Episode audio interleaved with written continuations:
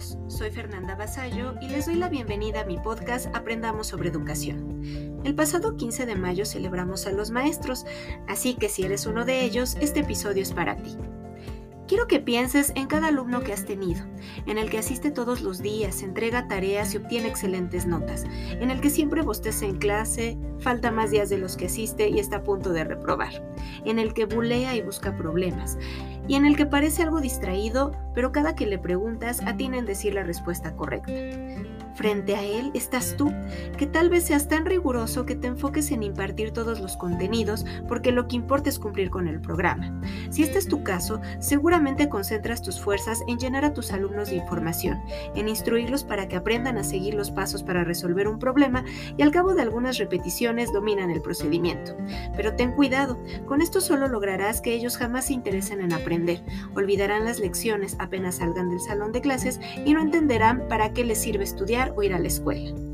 Por otra parte, puede que seas ese profe que guía, que sacrifica algunos contenidos para reafirmar los conceptos claves y que el aprendizaje de tus alumnos perdure. Te tomas un tiempo para conocer a cada alumno, sus intereses y aptitudes y te ocupas en brindarle las indicaciones y los materiales para que resuelva por su cuenta cada situación que le presentas. Podría apostar que ya has despertado su interés.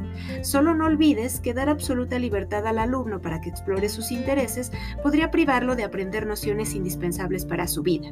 De igual forma, si permites que crea que es el centro del mundo, será incapaz de tolerar la frustración ante situaciones que salen de su control. Ahora bien, si eres el profesor autoritario y piensas que no hay motivos para cambiar tu práctica docente, mejor deja de escuchar este podcast. Pero si estás dispuesto a cambiar de chip o ya te identificas con el profesor guía, te daré algunos consejos que te serán de ayuda. Condúcete bajo la consigna de que todos somos educables, pues detrás de un buen alumno hay un buen profesor. No todos aprenden lo mismo ni al mismo ritmo, así que continúa paciente y no dejes de intentar, solo cuida de no fastidiar ni someter al alumno. Háblale del mundo, respóndele preguntas que ya han sido atendidas, involúcralo en ese redescubrimiento que será nuevo para él. Incorpora juegos.